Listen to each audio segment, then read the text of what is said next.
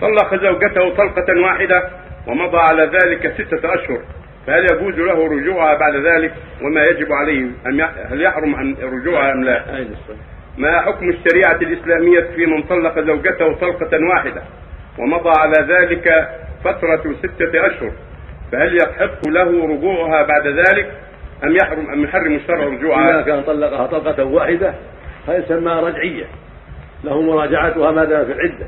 إذا كان طلقة واحدة ما قبلها شيء طلقة واحدة فقط وهي قد وهو قد دخل بها وقد خلا بها أو جامعها هذه تسمى رجعية. فله أن يراجعها ولو بعد ستة أشهر إذا كانت ما خرجت العدة لكونها حاملا أو لأن الحيض تأخر عليها ما جاء الحيض ثلاث مرات فله أن يراجعها. فإن كانت قد حاضت ثلاث مرات أو وضعت الحمل كانت حاملة حرمت عليه بعقد بعقد جديد.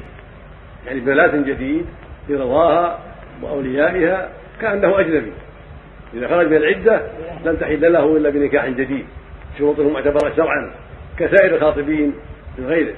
أما ما دامت العدة لأنها حامل لم تضع أو لأن الشهور عدة الشهور وهي كبيرة السن أو ما تحيض ما مضت وهي ثلاثة أشهر أو مضى عليها ستة أشهر لكن الحيض تأخر عنها. ما يجيها إلا في مرة مثلا فتأخرت عنها الثالثة فراجعها قبل بعد ذلك فلا بأس.